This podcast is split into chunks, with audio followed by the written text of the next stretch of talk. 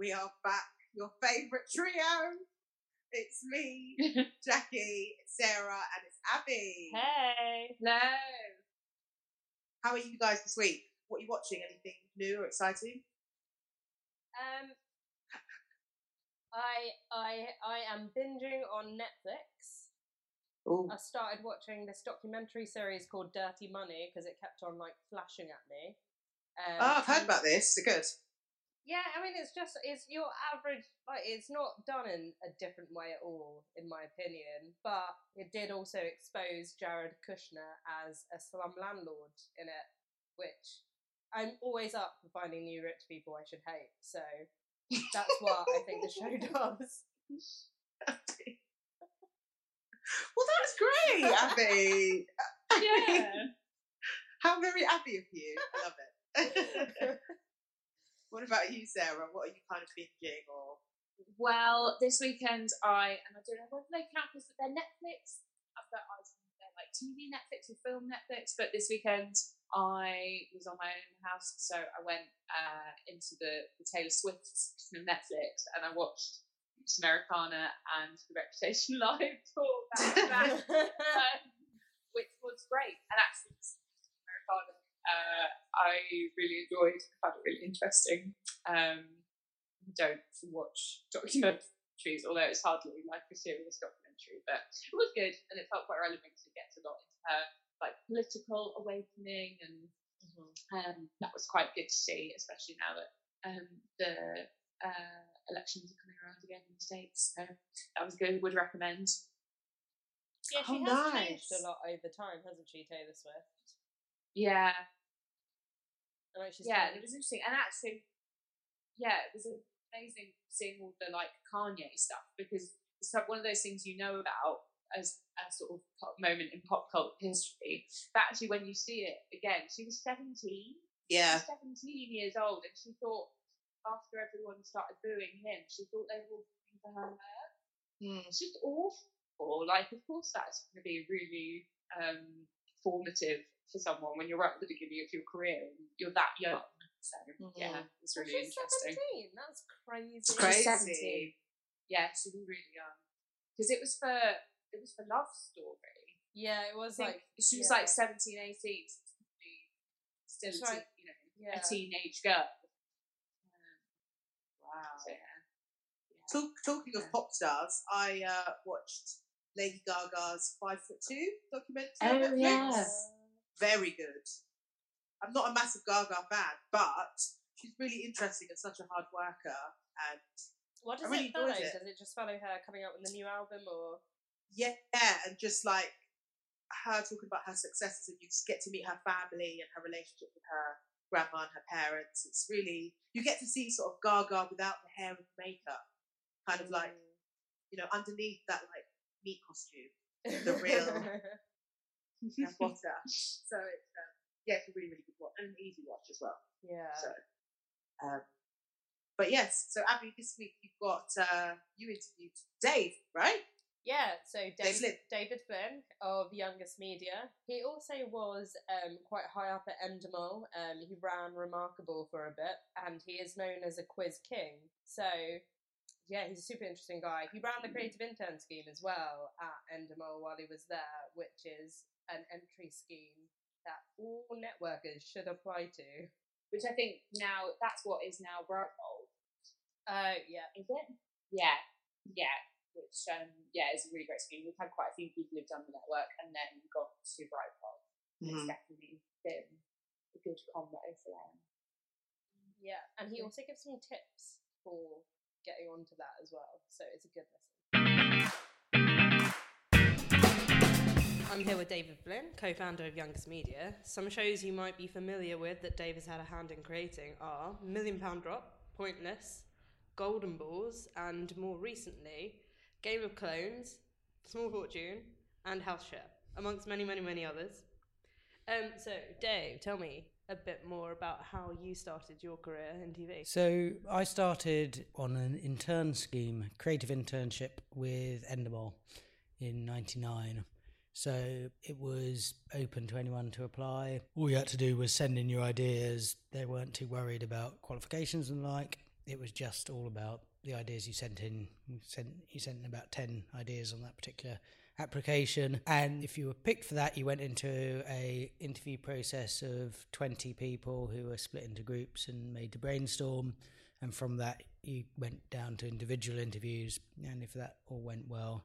You got through and became one of four interns, which I became. Before you got into TV, you were selling uh, domains, weren't you?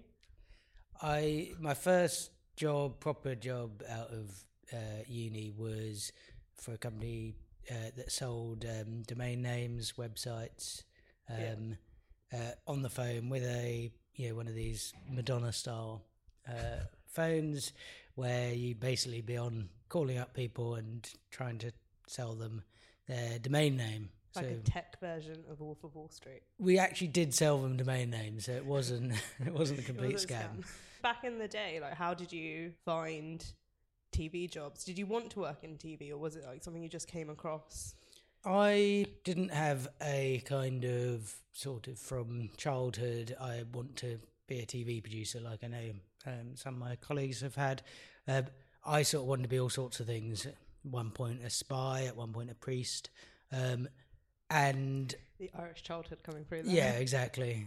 And then I, uh, I essentially um, did uni, did English, and I was doing before uni. I did an art foundation course. Thought I might want to be an artist. Um, started doing more video pieces. At uni, I started doing um, the odd short film, and felt I might want to get into that area. And then post uni, um, I just did the ritual of the time, which was get the Media Guardian on a Monday and broadcast uh, on a Thursday, and essentially look at any jobs and apply to all of them, thinking, well, I'll work out what I actually want to do uh, when I get a job. Uh, so it was, so I sort of fell into what I do, and it was the best luck ever because it's completely works for what I'd like to do. It's you know the great thing about creating TV shows is that you're um, thinking about something different every day. Uh, you can never get bored because something else has come down the line. It's a sort of uh, it's intellectual fun to kind of create these things, and then it's sort of brilliant fun to see them actually realised and see this sort of ludicrous idea you've had um, suddenly actualized and people are playing it and there's massive money at stake and uh, and people care. So it's the it's the most fun. Uh, Has there not been any point in your career where you've been like, mm, is this for me? Am I in the right place? Like when you maybe when like I know a lot of APs and stuff go through that like little phase. Um, I was fortunate where I landed really because I joined Endemol in '99. The first month after I joined, the four of us interns were taken out to Holland to uh, see the sort of main company, and we were brought on set of a new show that had just launched there, and we were taken down the camera run of the first ever Big Brother. Oh wow. And so when I joined Endemol UK, our, our, the big shows um, that company was doing, which were massive uh, in themselves, uh, were changing rooms, ground force, ready, steady, cook. Uh, and then in that next sort of 10 years, it transformed into a very different kind of company uh, off the back of Big Brother and, and a whole lot of reality and entertainment shows. So, um, from a creative point of view, it was a very good place to be because you were getting lots of shows away, you were doing very different things to other people out there, uh, particularly not just in TV but in, in the digital space. And so our internship was for three months. It, was extended for another two to five. Um, and then we were going to, we were all asked to sort of apply for the various junior researcher jobs um, or runner jobs that were out there in the company. And myself and my colleague at the time, Adam Adler, good friend now, um, who now runs Game Face uh, TV, we thought actually, why don't we make up our own job um, so that we can continue working, doing what we're enjoying? Uh, and in particular, Big Brother had pointed to digital and online being a much more important part of the company, but there wasn't really the sort of creative staff to deliver on that. So we pitched ourselves as uh, new media creatives. Made up the job title, made up the job description, and Was there anything as new, like new media wasn't a thing back then, was it? well, new media was what you called. Uh, what we now call digital at the time. it was new and it was media. So, good title. Um, and the this is why make up shows. Yeah, well, the name worked. um, and actually, from there until I was made deputy creative director of Endemol UK, all my job titles I made up myself up up until deputy creative director. That was the first one that exists pre-existed my coming up with it. So I didn't have the same, um, I suppose, because I came through this creative um, path. I didn't have the same, you know, sort of frustrations that you can have in this sort of freelance job to job um, Yeah, the downside of that, and I did feel this at times, is you know you do miss out on that kind of uh, a team together delivering one show kind of experience that you know many of my peers have had. The first time I was delivering shows really was when I was execing them. I I was a question researcher on Shafted, which was the first show that me, Adam Adler, and uh, Adam Wood sold to ITV, um, and so we so I had that experience there. But yeah, it was sort of my first proper production was really as an exec uh, on a show called Help My Dogs As Fat As Me on BBC Three, which was a weight loss show for fat people with fat dogs. Did any of them? Did any of the dogs lose weight? The dogs were fine, actually. Yeah, the the problem of the show it was the most brilliant casting. It was the brilliant first episode uh, with these sort of Fat people and fat dogs. yeah, and then uh, Ep two, uh, which was two weeks later in filming terms, uh, was just a load of fat people with thin dogs because they basically hadn't fed the dogs and they lost the weight and they'd exercised them. so uh, it's easy to make your dog weight lose weight. It turns out. You've developed some of Britain's most recognisable quiz shows. Do you like the Million Pound Drop, Pointless, all those kind of things? Is there a formula to like making a quiz hit? Um, the I think the amazing thing about game shows is, and one of the reasons I I like them from a development point of view, is that they're they're objectively they either work or they don't. So when you're pitching something that's more of a I guess sort of factual entertainment show like House Share, you're more taking a a trend and saying there's something interesting in this, and the commissioning editor either agrees or they don't. Um, but yeah, you just need to find the right person on the right day. But the lovely thing about game shows is the moment one actually works, because most of them don't, you're like, I'm going to sell this somewhere. Particularly if it's got a sort of something to distinguish it that you know might be you know an object in studio like the golden balls balls it might be a you know the the A million pounds tracker. and million pounds and the trapdoors Yeah. yeah you instantly like i've got a device i've got a, a game that works it's all kind of coming together so i think you you need that kind of structure that works and you know there isn't there's no version of playing that game where you go actually somebody's far too ahead for it to be interesting or any of the other things that can go wrong with games and then you also need a kind of world that brings it to life to the viewer. Um, and i think when those things come together you sort of like i'm, I'm definitely going to sell this. Um, you know when we had small fortune you know and we actually had the sort of structure the idea of um, uh, practice and then play for real we had for a long time but without the small world side of things and it was there was something great there but we couldn't quite work out how to sell it. And then um, it was a sudden inspiration of actually what if we make the world's smallest game show that suddenly you're like okay i'm going to sell this show. I, I It's know got tagline. it's got a tagline but i think it's also it just everything plays into that. Mm. and and I think that so that's a nice thing. When you've got something that completely works and the world links to the game structure and the gameplay and the game structure and gameplay delivers Jeopardy and a good game every time. You kind of relax a little bit uh, in a way that you don't in most um, uh, sort of TV development because you're kind of like, if we can show this to someone, we will get away. Uh, We're just doing a pilot for ITV Daytime, and it was just one of those shows that um, I felt will get them in, and if they don't go for it, someone else will. But I'm pretty sure they'll go for it. Mm. And indeed, it, they commissioned the pilot from seeing a run through without knowing anything about the show. They'd commissioned the pilot in 24 hours Mm. because it just worked. I guess like the good thing about run throughs is like, especially with quiz development, is as soon you basically show how the show works to the commissioner, right? And you, Yeah, exactly. And I think you know the worst thing is pitching a game show Mm. um, because very rarely you're able to bring the magic to life Yeah. when you talk it through.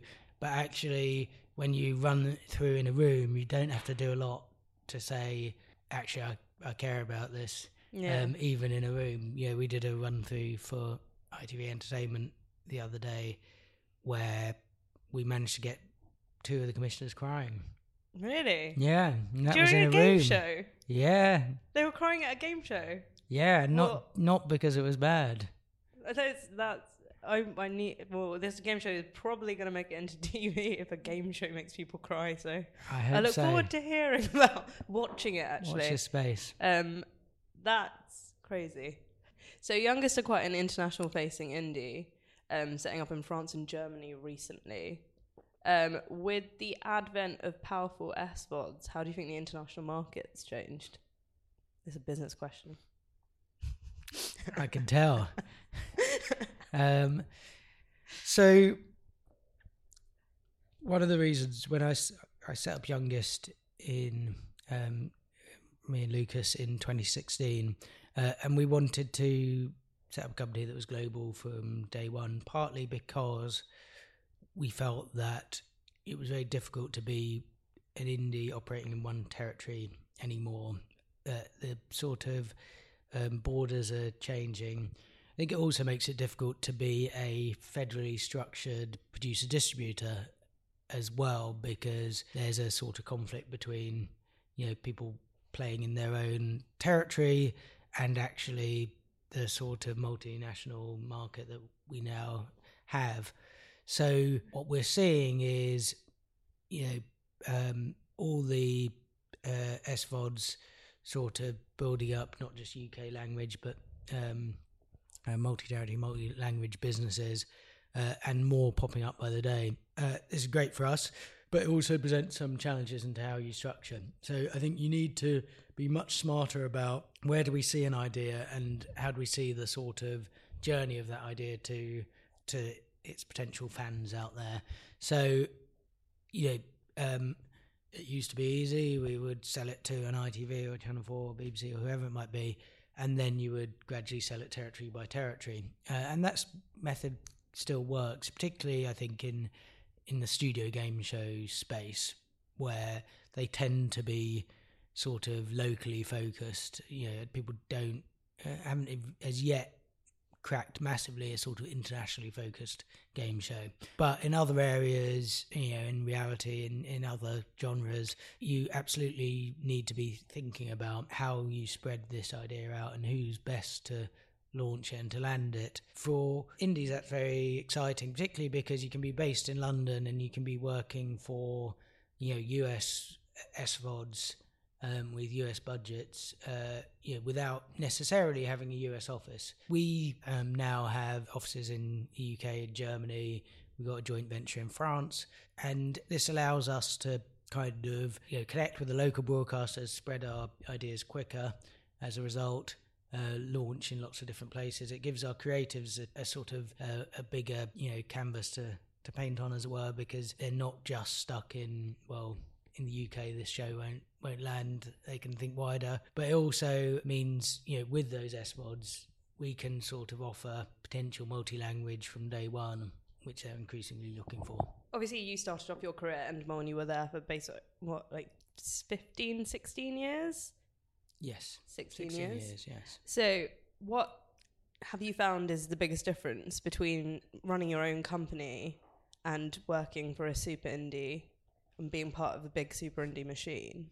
Well, when I was at Endemol, it didn't feel like we were a big super indie. Funnily enough, it fe- it was always structured like a, a kind of you know smaller indie, a team just trying to do good shows. So in a funny way, some of that is not dissimilar from my time at Endemol. Lots of people I work with, people I used to work with at Endemol Mm. and our mission is similar, which is big ideas, uh, trying to come up with that sort of uh, thing that everyone's talking about, and so in that respect, it's it's not similar. I think the sort of change for me is you know the lovely thing about having your own company is you're able to uh, create a culture that is you know works for the people there and you're able to avoid any meetings that drag you down just focus on what you want to achieve make quick decisions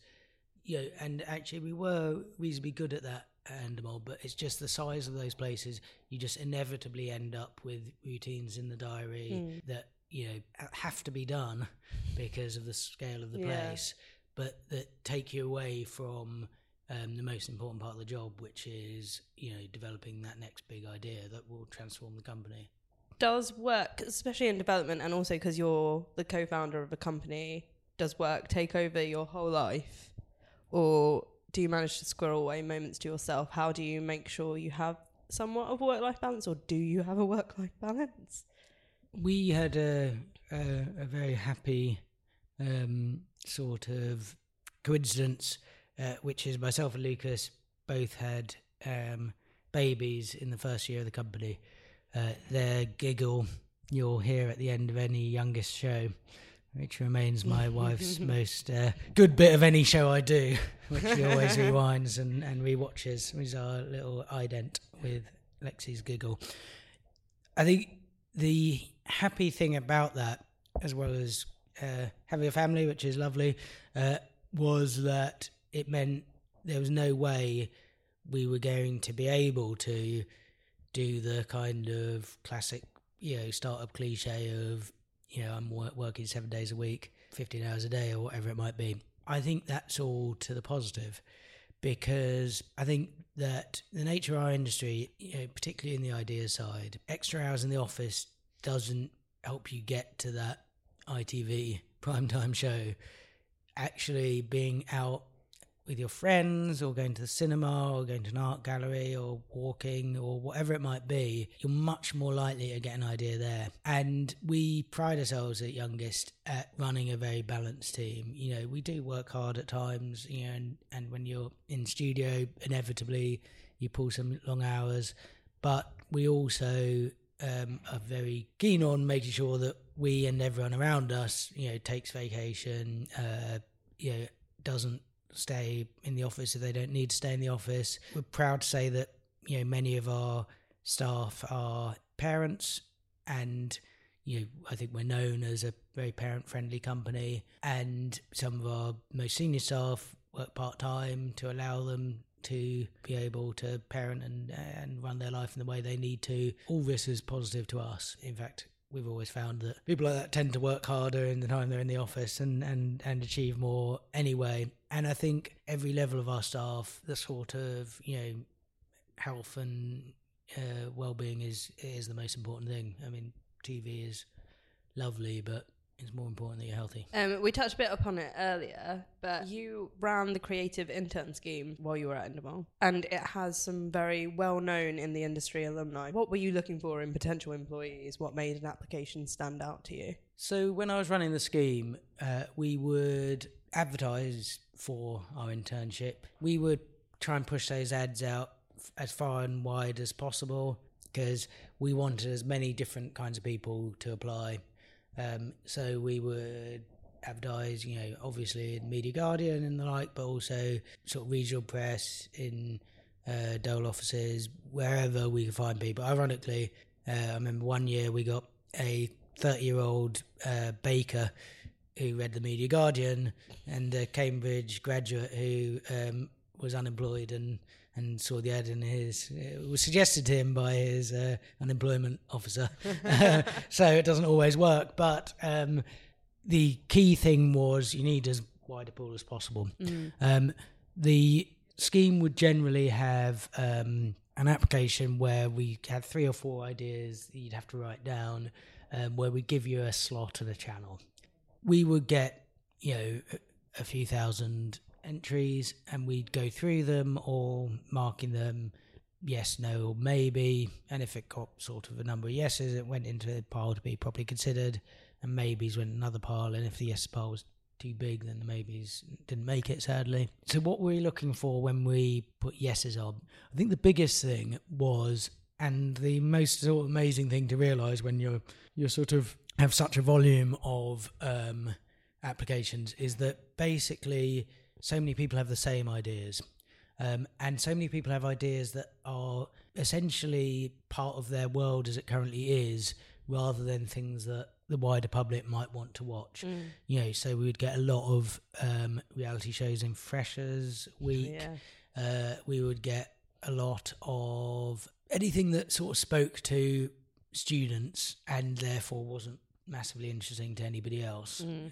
because sadly nobody likes students. It turns out. um, Fresh meat was quite big. yeah, well, very good scripted comedy involving students can work. I'll give you that. So what we were we really looking for was stuff that would make us sit up, and that would be ways of thinking differently. Anything that when actually you've thought about telly and you've thought differently, if that came through the door.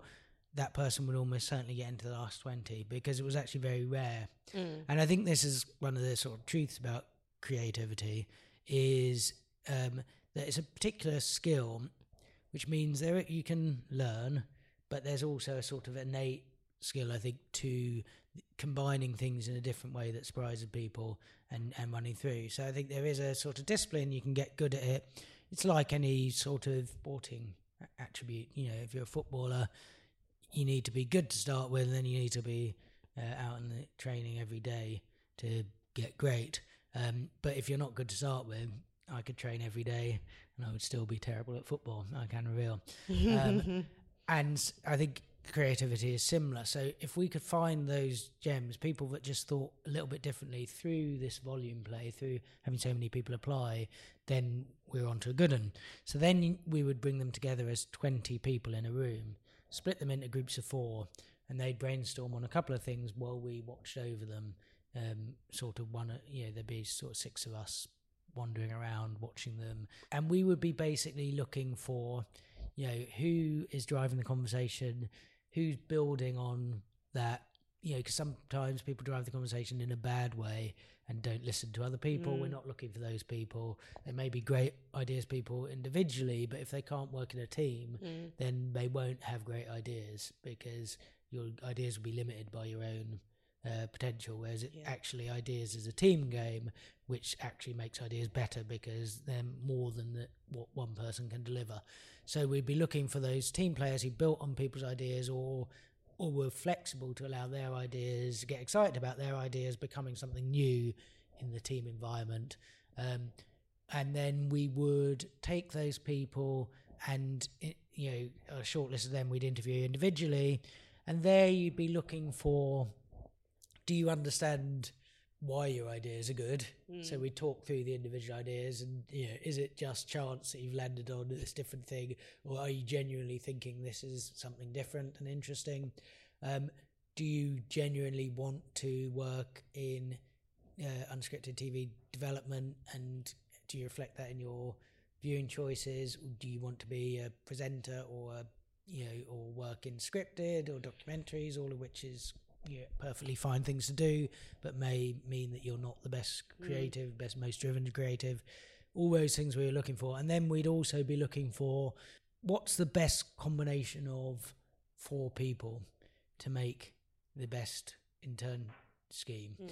and actually that's a quite an un that's quite a difficult one yeah there are some brilliant people who were the sort of fifth sixth or seventh intern in any given year Mm. many of whom i know from my time who are now very high up and um, sort of well employed in the industry i actually didn't make the final four in my year Did you Um, not? no it Oh. was um, i was number five and then somebody dropped out um, Oh.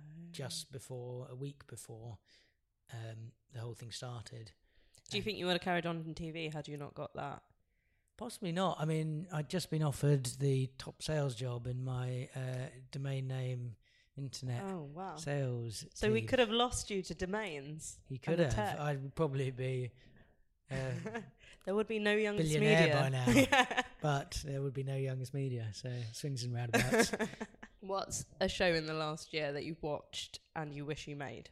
Very good question. So the one that uh, I properly enjoyed was Race Around the World on BBC Two. I felt was one of these shows. You know, you get some shows which are sort of brilliant transformational ideas that then you know hopefully are well produced after that. And I think you get other shows where it's like how did you make that and actually the act of making the show is almost the creative act of of the show becoming real uh, and race around the world you know it's something that lots of creatives will have talked about in fact i'm sure it's one of those like freshers week Mm. that will be on lots of uh, uh, creative interns um, yeah, because there is the whole there's like jailbreak that you do at university, which Yeah. is get as far away. yeah well we- I, I got a few of those through the door um, in the past. And actually, there were a few of those shows on telly about 15 years ago. There Mm. was Channel 4 had one, um, can't remember what it's called, which was about racing back to somewhere. Um, oh, yeah, the stranded one where you get dropped Yeah. somewhere and then you have to Yeah, find your way back. But the I thought the brilliant thing about Race Around the World was um, it was produced in a way that made it a proper treat. Uh, really great casting that you properly cared about. Um, locations that opened parts of the world that you hadn't seen for a long time. In a hmm. world where the travelogue, there aren't as many travelogues on telly, so it sort of took that slot, you know, and that kind of need. And while obviously from a production point of view a real challenge to deliver that show they managed to sort of keep that all under the surface so that you just watched it in a very enjoyable way understood the jeopardy in a very simple way and then i think scheduled in a very nice place which was that sunday night slot where sort of co-viewing experience with Mm. your partner it's just a it was just a sort of lovely treat so i thought it was i thought it was brilliantly done in in every aspect Finally, let's end on a mic drop. If you could change one thing about the industry, what would it be?